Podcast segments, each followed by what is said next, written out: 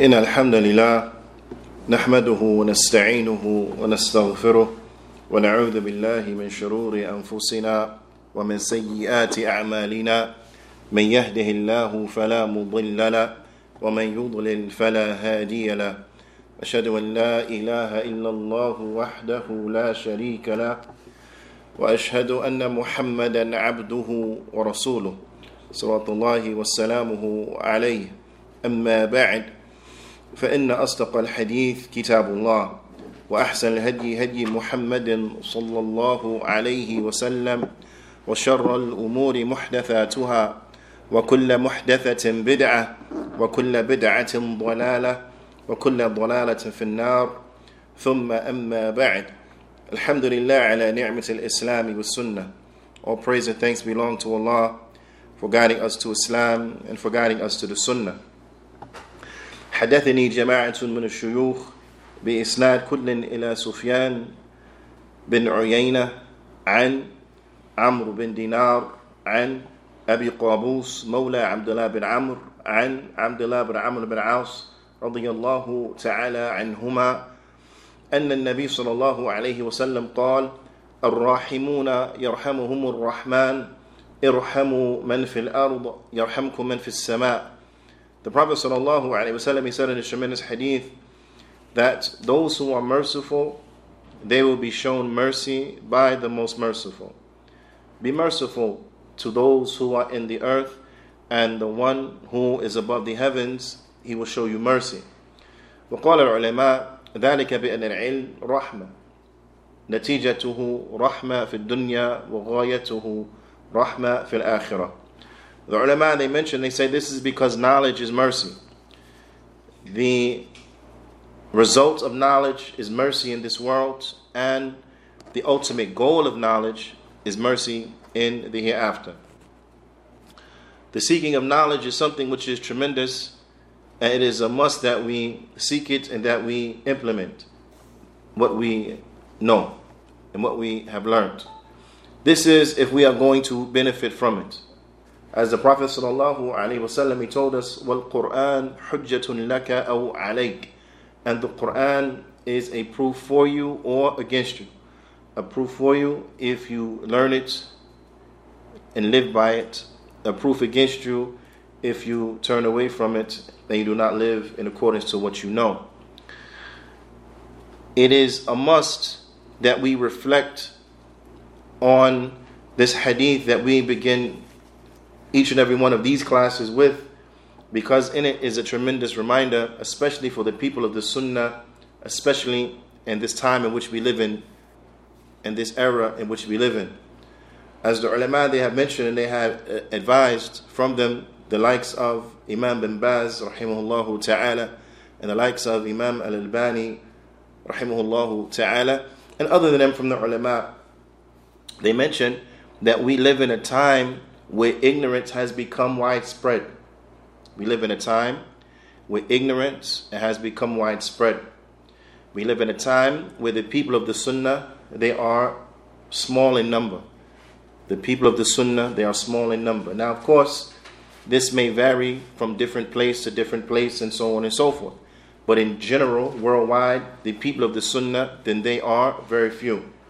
In general, you'll find that the ilm, the practice, the conveyance of, so on and so forth, it is very rare to hear the likes of what the people of the sunnah, they are saying.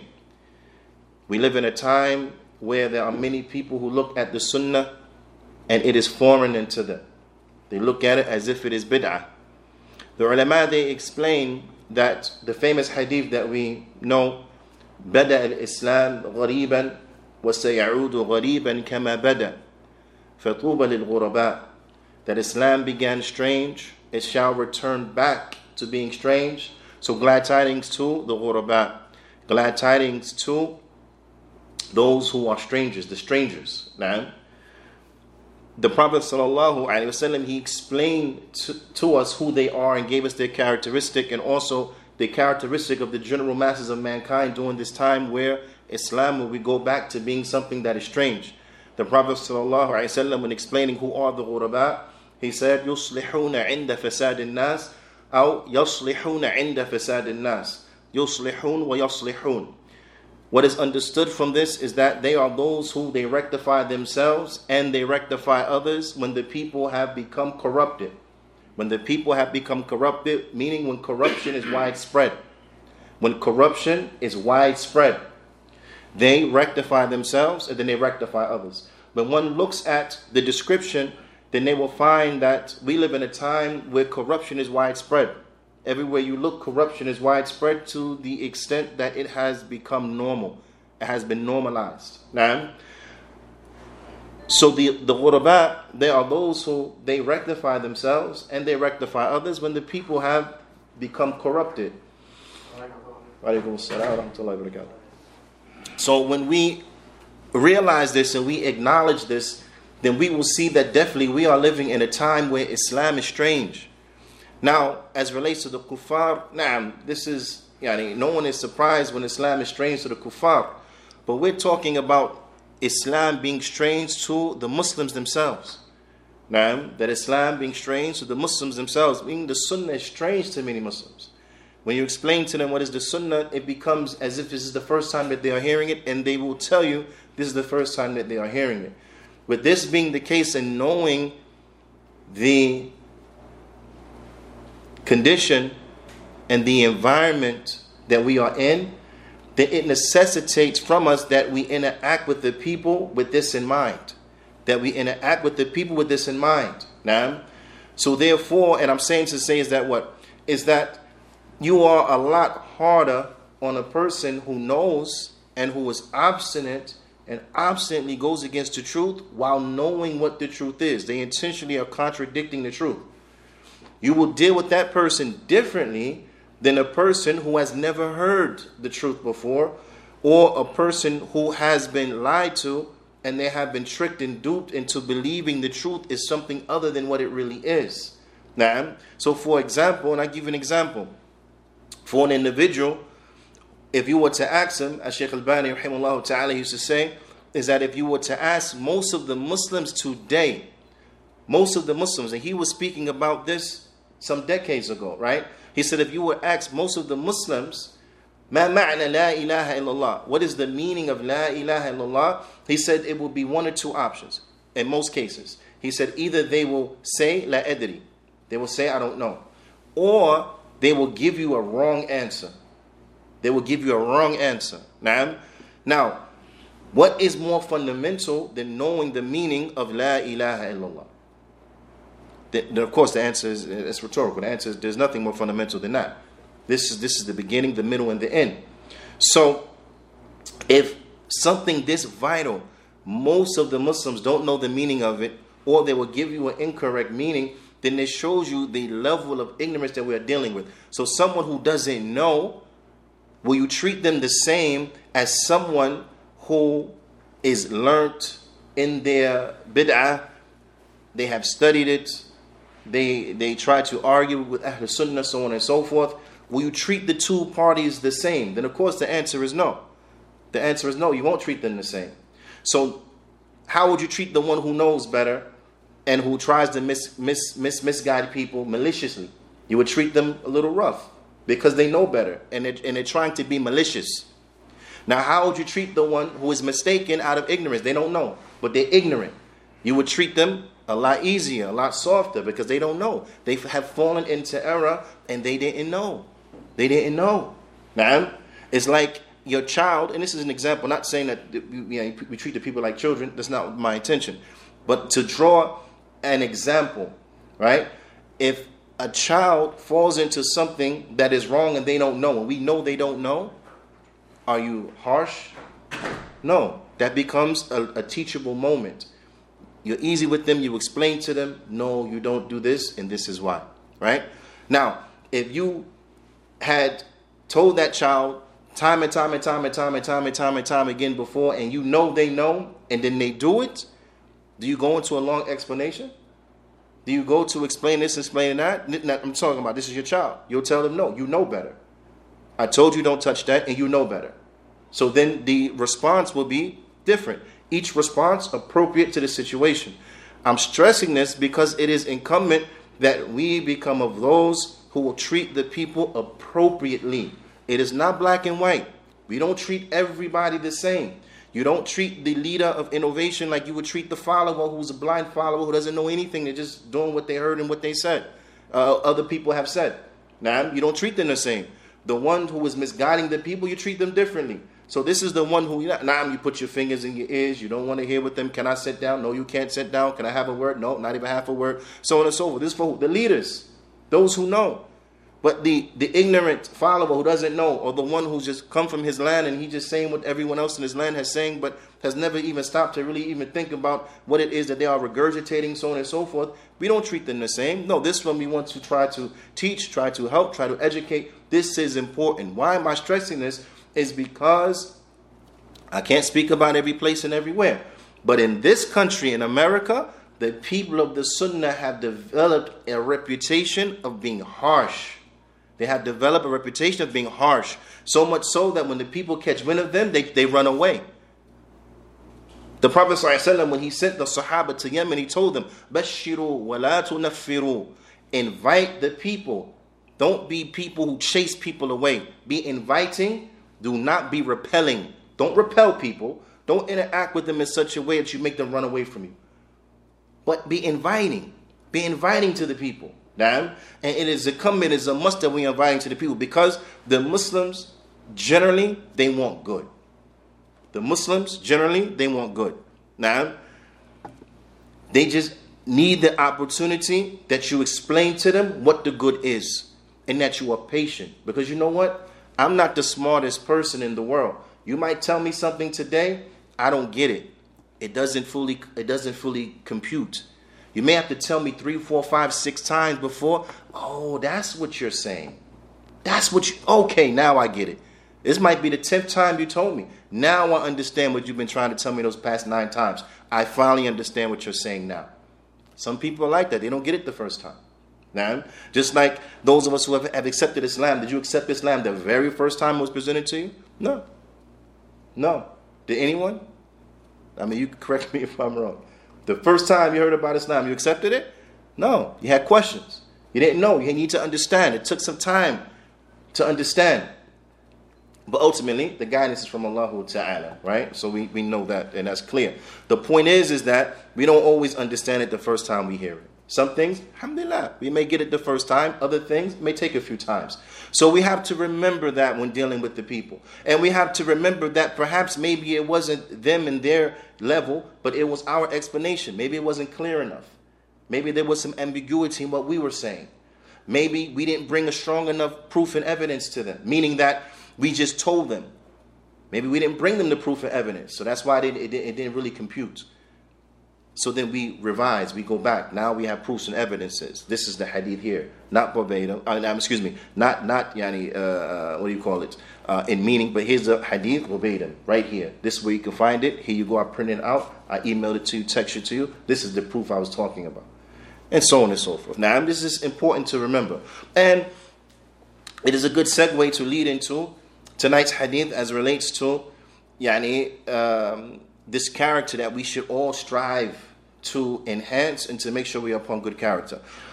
The Imam an-Nawawi, rahimahullah ta'ala, he goes on and, and uh, to narrate the next hadith, An-Nawwas, An-Nawwas bin Sam'an, radiyallahu ta'ala anhu, ani Nabi sallallahu alayhi wa sallam, qal, al-birr husnul khuluq. The Prophet sallallahu alayhi wa sallam, he said that righteousness, al-birr, righteousness is good character. Righteousness is good character. Naam. وَالْإِثْمُ مَحَاكَ فِي النَّفْسِ. And sin is what it causes doubt inside of a person. Yani it, it, it bounces around in a person. Makes you uncomfortable. Sin, it makes an individual uncomfortable. It bounces around inside of the chest of a person. وَكَرِهْتَ أَنْ يَطَّلِعَ عَلَيْهِ النَّاسِ. And you hate that the people know about it. The sin is that which you feel uncomfortable about. It makes you feel uneasy, and you hate for the people to know that you do it. Now, why? Because you're ashamed. You're embarrassed. You're embarrassed that they will know that you that you do these particular sinful things. You're embarrassed by them. This is the nature of sin, is that it makes you feel uneasy and you hate for the people to know about it. Naam. There comes another hadith, uh, Sheikh Abdul Muhsin. Uh, Afwan, there comes another hadith, an Wabisa bin Ma'bad, radiyallahu ta'ala anhu. Another hadith which bears a very similar meaning, but we need them both together. Now, I mean, it's another good example, right? And there's also some more hadith that will come together so that we can understand the meanings of this hadith. But it's another good example to show that just knowing one hadith, as, as, as Shaykh Al-Albani, rahimahullah ta'ala, he used to always say, that you cannot reach a conclusion in a particular affair by one text, but rather you have to bring all of the texts together that speak about that subject to, in order to understand properly the ruling of a particular thing. You can't just bring one hadith and say, no, I got to prove here, it go right here. No, you have to bring all of the proofs and evidence together so that you make sure that you understand the proof and evidence. Now, and this is what, and your understanding has to be what? Has to be in accordance to the understanding of the Sahaba. And this is very important. This is very important because people become deceived just because a person brings a dalil. When we say we stick to the adillah, we stick to the proofs and the evidences, we stick to the proofs and evidences upon their proper meaning. Naam. It is not the issue, as Shaykh Sola Abdizal, Shaykh, he mentions, it is not the issue that a person just brings a dalil. No. But rather that they have to bring a dalil bearing its proper meaning in its proper context at the proper time and the proper place, so on and so forth. That you have to bring a dalil upon its proper context. You can't just say, oh no, this person, he seems to be good because they're quoting ayat and they're quoting a hadith. Na'am, you find from Ahlul Bid'ah those who quote ayat and a hadith. And what do they do? They twist their meanings. They give to them a meaning that is foreign to their real meaning. They give to them an understanding that the, that the Sahaba didn't have. Sahaba didn't understand it like that. They misused the text.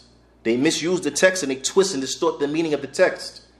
So don't be deceived by saying, oh, the brother mentioned uh, proofs and evidences, so we should be able to take from him, right? Because you have people who think this. Well, I take the, I take the good, I leave the bad. How you know what's good? Or if you mention the proof and evidence, I know that's good, and then what I don't think you know is good, then I leave it alone. No, no, no.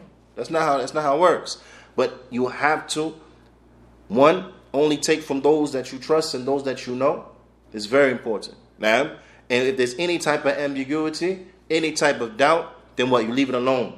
And all of that, I want you to hold on to that. If there's any type of doubt or ambiguity, you leave it alone.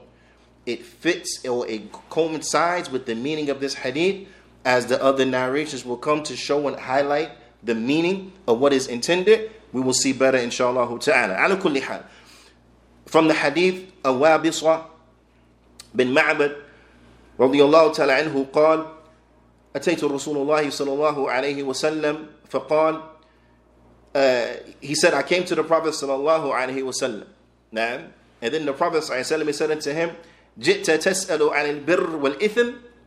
He came to the Prophet sallallahu alayhi wa sallam. And before he can say what he wanted to say, the Prophet sallallahu alayhi wa sallam, he said, you came to ask me about righteousness and sin, huh? فَقُلْتُ نَعَمْ. He said, so I said, نَعَمْ, right? فَقَالَ النَّبِيُّ صلى الله عليه وسلم, so the Prophet صلى الله عليه وسلم, he said, استفتي قلبك. Now I want you to keep in mind who's being spoken to. This is a Sahabi. The Prophet صلى الله عليه وسلم, he told them, consult your heart. Use your heart as a judge. نعم. Use your heart as a judge. Consult your heart. And then the Prophet ﷺ, he went on to explain what was meant by that. Now, because you find some people, they misuse this text into doing what they want to do. If I feel cool with it, it's good. If I don't feel cool with it, it's not good, right? So it's important to remember that the likes of this is for what? It's for those who have good hearts, those who have really clean hearts, those who are upon good. Ala kulli hal. The Prophet ﷺ, he said, ask your heart, al-birr, because righteous, matmananta, na'am, righteousness is that in which you, you feel comfortable with. Al-birru matmanat ilayhi nafs, is that which your soul, excuse me, that which your soul feels comfortable with. Naam. وَطْمَأَنَّ إِلَيْهِ الْقَلْبِ, and that which your heart feels comfortable with, that which your soul feels tranquil with, and that which your heart feels tranquil with. وَالْإِثْمَ مَا حَاكَ فِي النَّفْسِ وَتَرَدَّدَ فِي الصَّدْرِ, and sin is that which causes apprehension, and it rattles back and forth inside of a person's chest. Sin is that which you feel apprehensive about. You're not one hundred percent sure you want people to necessarily see you doing this particular thing. Now, the Prophet ﷺ, he said, وَإِنْ أَفْتَاكَ النَّاسِ وَأَفْتَوْكَ, he said, even if the people repeatedly tell you that it's good, and even if the people repeatedly rule that it's, it's okay for you to do it. Now, that even with that, you still feel uncomfortable. The Shaykh, uh, Imam an-Nawawi goes on, he mentions, he says, Hadithun Hasan, this Hadith is Hasan, and that it, yani, it's been collected in the Musnad of Imam Ahmad and of Imam ad-Darimi, rahimahumullahu ta'ala. Fadilatul Shaykh al-Alama, uh, Muhaddith al-Medina, the great scholar, the teacher of the teachers, Sheikh Abdul Muhsin, Al-Abbad Al-Badr, hafidhullahu ta'ala, he mentions, he says, Hadith al-Nawwas, rawahu Muslim, the Hadith of Nawwas, it has been collected by Muslim, wal Hadith Wabisa, rawahu Ahmed wa Darimi, fi isnad, fi isnadihi maqalun, that it has been collected by Imam Ahmed, Imam ad-Darimi. The first hadith of Nawaz collected by Imam Muslim. The second hadith, Wabisa, collected by Imam Ahmad and by Imam ad-Darimi. He said, and in his chain, there is some discussion as relates to his chain, meaning there's some weakness inside of the chain. Walakin, lahu shawahid, but it has supporting texts. It has supporting texts, bi'asanid jayyida, that have good chains. Naam, it has other supporting texts that have good chains. And thus the hadith, hadithun hasan, as uh, aforementioned, Hadithun Hasan, the good hadith. يعني ذكرها الحافظ ابن رجب في الجامع العلوم والحكم. Al Hafiz Ibn Rajab, he mentions this in uh, his his tremendous book where he explains um, these these ahadith and some addition, making them into fifty hadith. وهو في جملة ال آه نعم آه مماثلا للحديث النواس بن سمعان. And the second hadith, the hadith of Wabisa, generally it is very similar to the hadith of Nawas bin Sam'an, so the meanings yeah are very similar and the same. So we know that the meaning of the hadith, it is correct, the, the meaning the meaning of the hadith of Um, the meaning is correct and the chain is good due to supporting evidences. The Shaykh goes on to mention, he says, وَالْبِرْ كَلِمَةٌ جَامِعَةٌ تَشْمَلُ الْأُمُورَ الْبَاطِنَةَ الَّتِي فِي الْقَلْبِ وَالْأُمُورَ الظَّاهِرَةَ الَّتِي تَكُونُ عَلَى اللِّسَانِ وَالْجَوَارِحِ.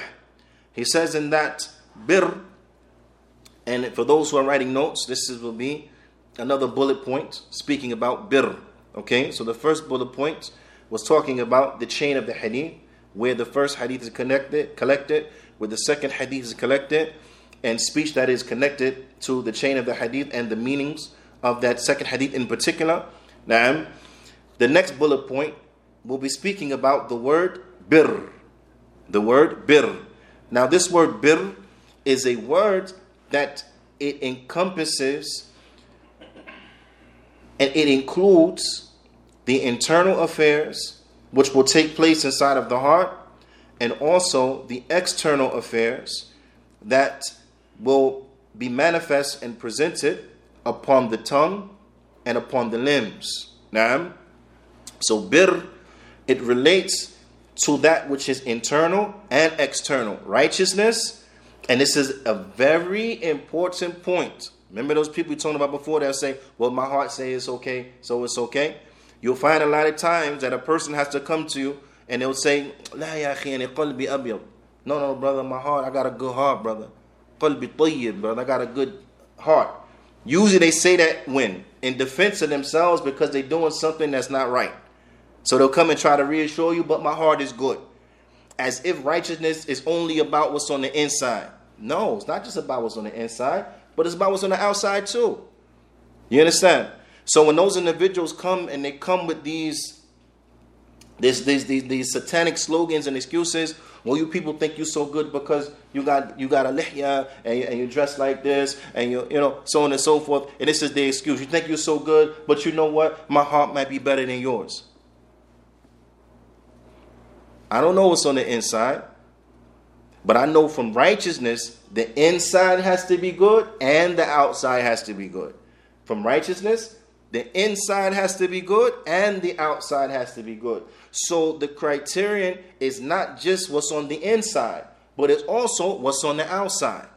And if what's on the outside is not good, then this is an indication that's due to some filth that is on the inside. You understand?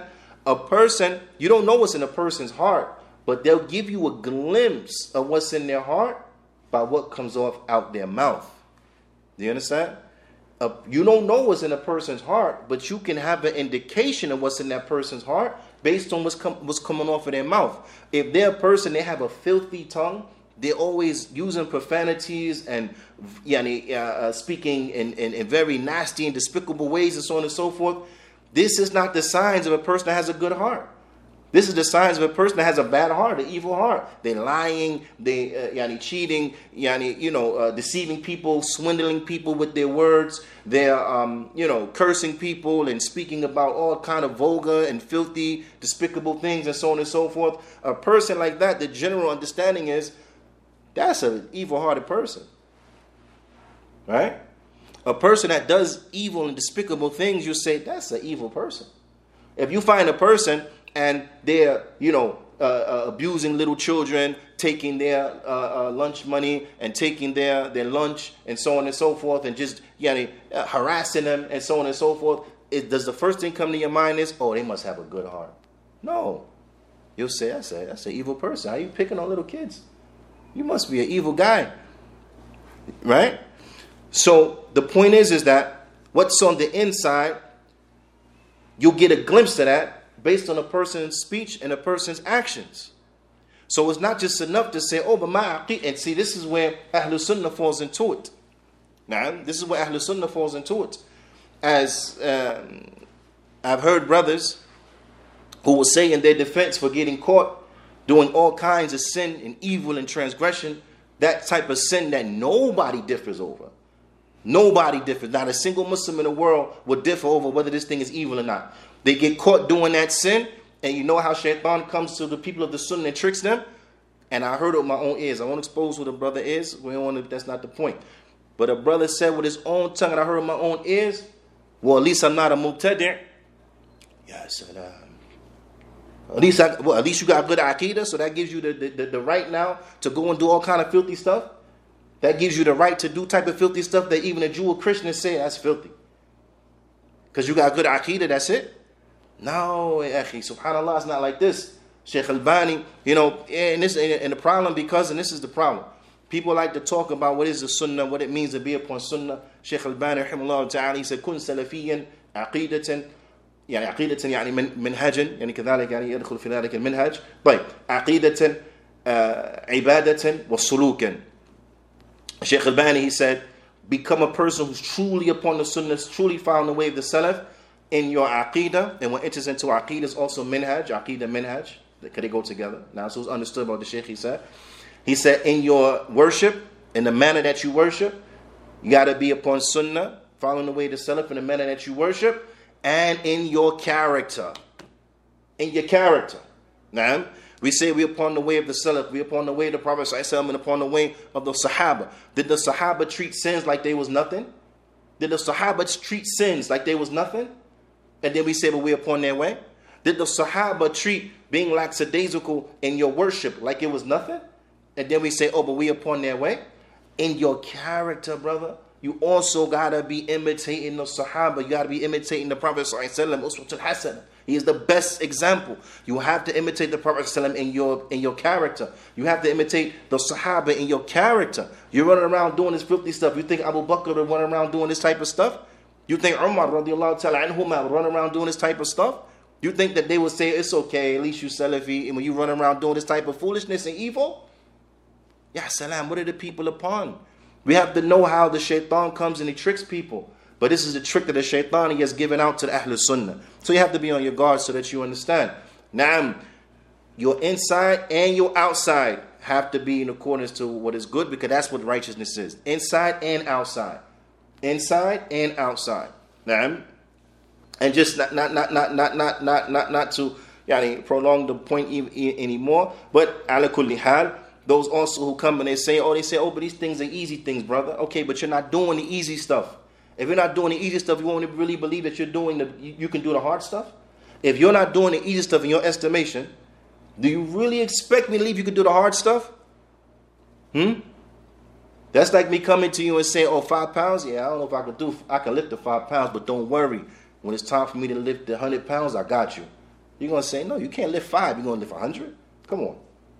In five minutes, you're going to develop the ability to lift all one hundred pounds. You can't lift five right now?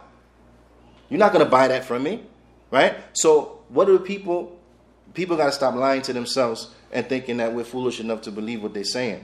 Ala kulli hal, we have to try to enhance and become better.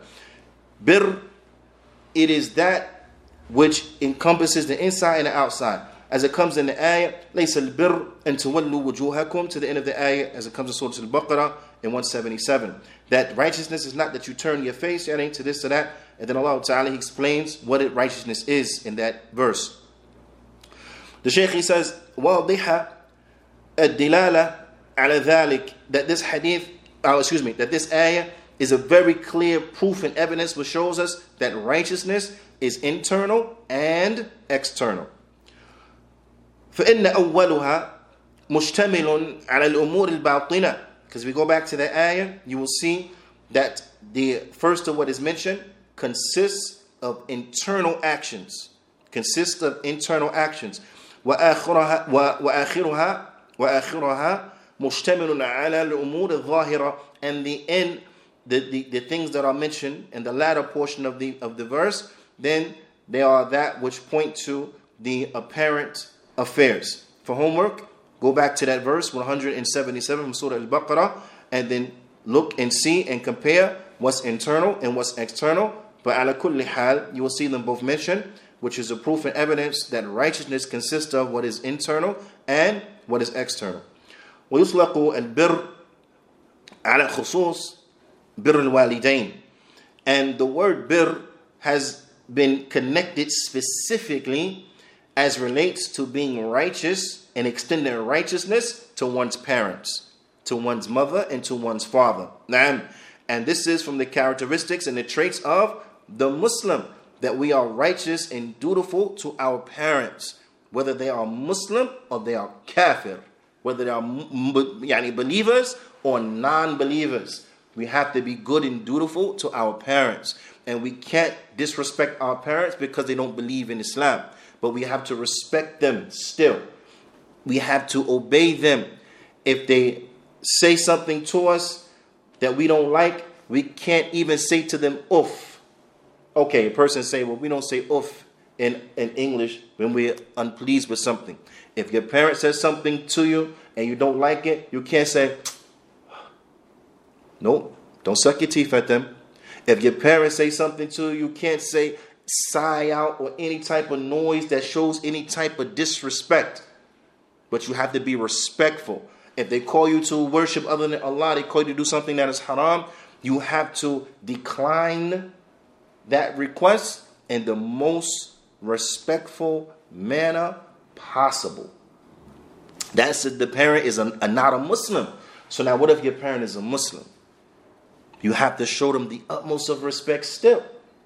You have to show them the utmost of respect.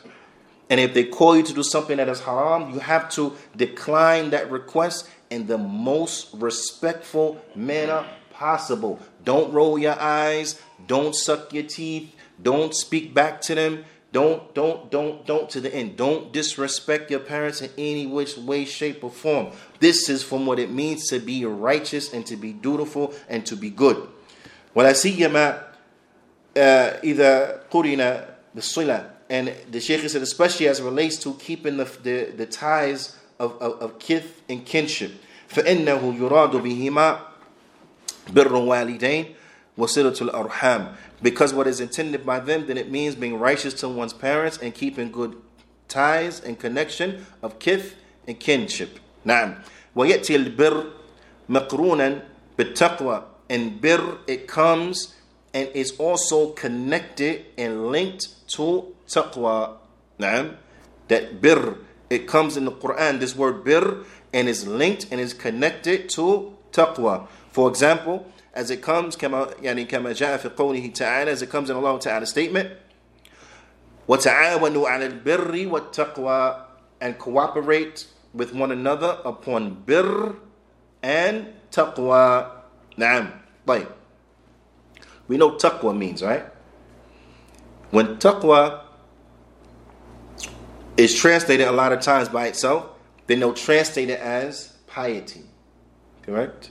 Piety. Like, generally and typically, bir is translated as righteousness. You with me? Righteousness. When connected to the parents, being righteous and dutiful to one's parents. I, I, I, I, I need you to understand that we have to learn Arabic. I, I gotta learn Arabic. You gotta learn Arabic, right? One time, right? Uh, uh, one of our brothers, he said he asked Shaykh Al-Albani a question. And, and it was it was it was a question that he struggled to get out, in a, in a, in a, in a question that had a very detailed answer that required a certain level of Arabic, yani, to understand the answer. And Shaykh Al-Albani told him, he said, "Listen, I can't answer this question right now because the language I'm going to use, you're not going to understand. I had to learn Arabic. You got to learn Arabic. When you learn Arabic good, come back and ask the question, and I say question again, and I give you the answer, because then at that point you'll be able to understand it." Right? So the point is, is that we all gotta learn Arabic. Now that's that, that's the bottom line. Knowledge is, is by seeking knowledge. Now, and even if you grow up and yani, speaking Arabic and so on and so forth, then we all know that we have slang, you know, the lahjat of of, of Lugha Arabiya, and then we have Fusha. Now, uh, so everybody gotta learn Fusha. The Arab and the Ajam gotta learn Fusha. We're not in the time like before, and when everyone spoke Arabic pure. No, we gotta learn. Everybody gotta learn Arabic. Now, so the English language is it is lacking at times because those who speak Fusha, they understand the connection and correlation between birr and taqwa. Now, based on the translation, you would think that there's no real connection in that sense, because one is translated as righteousness and one is translated typically as piety, or yani, you know, or, or, or God fearing, you know, fearing Allah subhanahu wa ta'ala like this. Nah?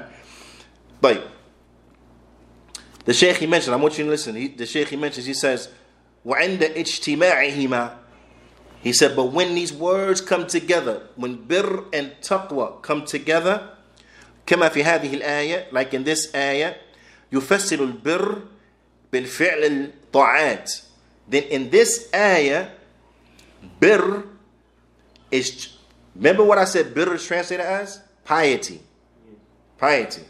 The Shaykh, he says, when they come together, if you mention bir and taqwa in one sentence, in the same context together, he said, then in that case, bir means the performing of actions of obedience. Then bir means to perform acts of obedience.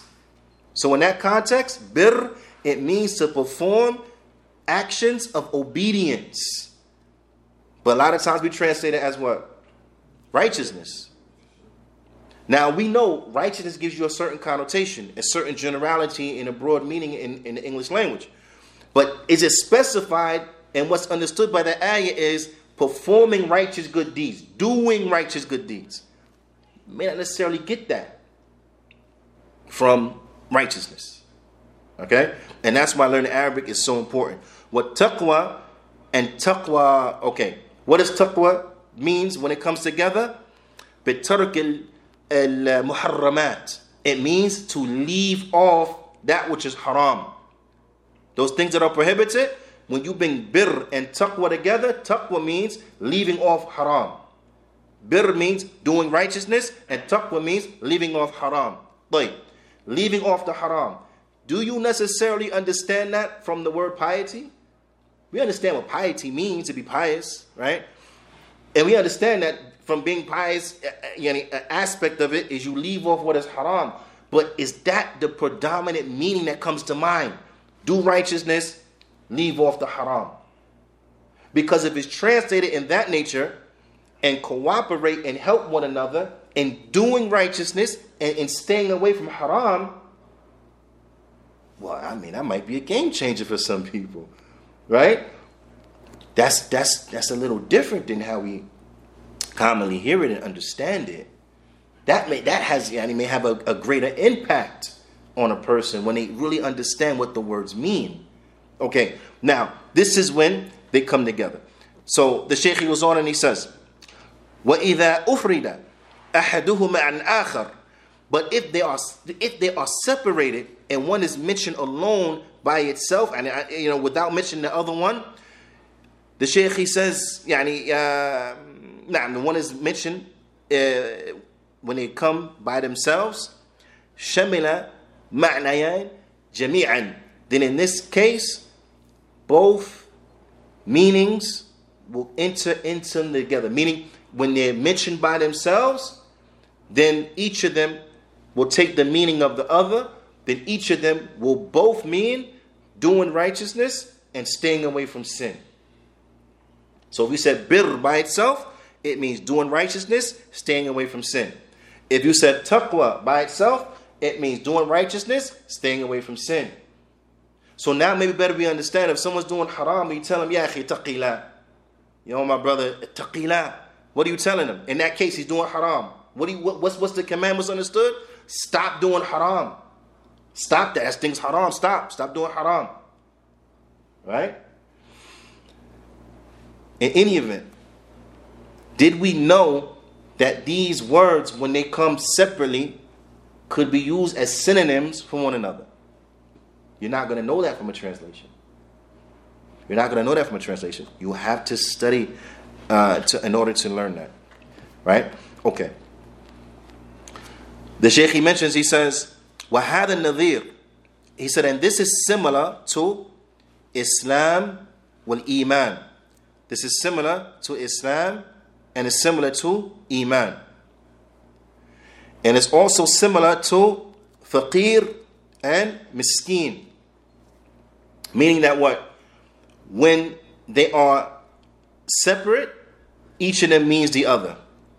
But when they come together, then this will mean something, this will mean something. Naam? So as far as Islam and Iman, we took that before. We took that before in previous classes. What about faqir and what about miskin? Because in English, they are translated, if you if they come by itself, typically you will say poor. When they come by themselves, typically you say poor. When they come together, you can't say poor and poor, right? Because you know there's some kind of... Huh? So it would be poor and the needy. Poor and the needy. Which gives you some kind of understanding, but maybe not necessarily the full picture, right? Because a person that's poor, okay, to what extent? We know some people are poor. We'll, we'll typically categorize them as poor. But then there are people who are poorer than that person. Right? So this person, he's in poverty. This person, he's in extreme poverty. This person is poor. This person is really poor. Right? They each have different uh, yani, understandings based upon what is intended. Now, in English, we'll add other words to it to identify that this one is poor and this one is poorer than. Right? But in Arabic, you have particular words. So what is miskin? Right? What is miskin? Because you some people... Yani, Uh, some of the Muslims, they, you know, this word is is, uh, is is famous in their in their slang. They call it by miskin. Ah, look at this miskin, uh, like this. So, what does miskin mean? Miskin, huwa faqir. The one who's miskin, he is one who is poor. Yani alladhi la yajidu yani kamal kafaya. He does not find all of what he needs. The miskin, he doesn't find all of what he needs. نعم. وَالْفَقِيرُ أَشَدُّ حَاجَةً مِنْهُ. But the one who is faqir, he is poorer than the one who is miskin. That makes sense? The one who is miskin, he has some things, but he don't have enough to cover all his needs. The one who was faqir, he has even less than that. He don't, he, you know, he really almost has nothing. Right? The one who, so in other words, if a person has some property, has a car, has some this, has some that, you know, so on and so forth, but yet still they, they struggle to pay their bills, they struggle to put to, to buy food. They, they live in a situation where, okay, if I pay this bill, then I can't buy food. If I buy food, I can't pay this bill, so on and so forth. This person, you would say, miskin. If you find a person that they don't have really no money for food, no bills, then what would you call it? What would you say about that person? That person is what? Faqir. Nah. So a lot of times people are coming and saying, man, a man, he drove up to the masjid and this and that. You know, he ain't miskin. No, you don't know. That could be miskin. What's the proof? You remember when, yani, from Surah Al-Kahf, right? When Musa, alayhi salam, was with uh, uh, uh, uh, Khidr, right? And remember when Khidr, he, he, he, he broke the boat? Then he put a hole in the boat to make, yani, to make it deficient, right? How did he describe the owners of, the, of that boat? Needy. Huh? Miskin. He, he, he described them as being, they were, they were miskin, masakin. But they owned what? But they own the boat, which shows that the one who's miskin, he has some property, but he just doesn't have enough to take care of everything, right? And the masakin, they are from those who we can give uh, charity to. Because you find people who come and they say this all the time. Who we give charity to? It's America. Everybody got money. Really? Everybody got money? You know how many people can't afford food? You know how many people can't afford everything? So it just makes you, yani, to reevaluate when you hear people say things like this, or you think, well, I have no one I can give my, my, my zakat to. No, there are plenty of people give zakat to. Plenty of people who, yani, don't have enough food. Plenty of people who don't who don't have, yani, everything for their for their for their basic needs. They, they can't afford it all. They can't afford it all. So these these are, yani, we need to keep this in mind, bi'ithnillahi ta'ala, so that we can extend uh, to our brothers who are in need and our brothers who are poor that money that belongs to them, because that zakat money is theirs, not ours. It doesn't belong to us, right? So we have to take their money out of our money. We have to take their money out of our money, that money that Allah has given us, okay? Allah gave us that money to begin with. And not like we got it ourselves. No, Allah gave us that money to begin with. So we have to take out of that money that Allah has given us that portion of, of, of the money that's currently with us that in actuality belongs to those who are poor and those who are needy and those who are mentioned from those who could receive the zakat. It's very important, right? Ala kulli hal, these are the points that I really want you to hold on to and to highlight. The Shaykh, he goes on to get into other points, right? But I don't want anything to be missed because we went over too much at one time. Yeah. Khayrul kalam maqilna wadal. The best speech is that which is short and it, and it gets to the point. You, you you you go into too many things and then what happens is that you start to forget. You can't you can't hold it all. Right? Um, so inshallah ta'ala we will pick up and continue yani, the, the rest of the phrases of the hadith inshallah ta'ala so we have a better understanding. However, to give you a little, you know, I won't leave you too much of a cliffhanger, right? Because I said the other ahadith that help us understand this hadith. From those ahadith, there are three. There are three hadith that we already took. There are three hadith we already took, but they help us understand this hadith. So when a person comes and they say, you know, the Prophet ﷺ he told us, sahabi, ask your heart. So look, my, I'm going to ask my heart, and then, you know, if I feel okay, it's okay. No. The other hadith that come together that govern our understanding of this particular hadith, ask your heart. From them, is three, right? The first one is the hadith of, uh, uh, yani, uh, that has come earlier. فَمَنِ اتَّقَى الشُّبَهَاتِ فَقَدْ اسْتَبْرَأَ لِدِينِهِ وَعِرْضِهِ. That whoever stays away from doubtful matters, then he would have uh, safeguarded his religion and his reputation. Whoever stayed from doubtful matters will safeguard his religion and his reputation. Just give us an indication. What? Ask your heart. Ask your heart what? Are you do you, do you, do you know for sure, or you feel doubt? If you feel doubt, don't do it. Because if you stay away from that which makes you doubt, you will safeguard your religion and you safeguard your reputation. Right? So if it's something that, you know, and you say, would I be comfortable, my mother see me doing this, my father see me doing this, the brothers see me doing this, would I be comfortable like that, doing this right on, on, on uh, broad daylight on Broadway? Would I feel comfortable? If you say, well, I don't, I don't know, then it's an indication what? Don't do it.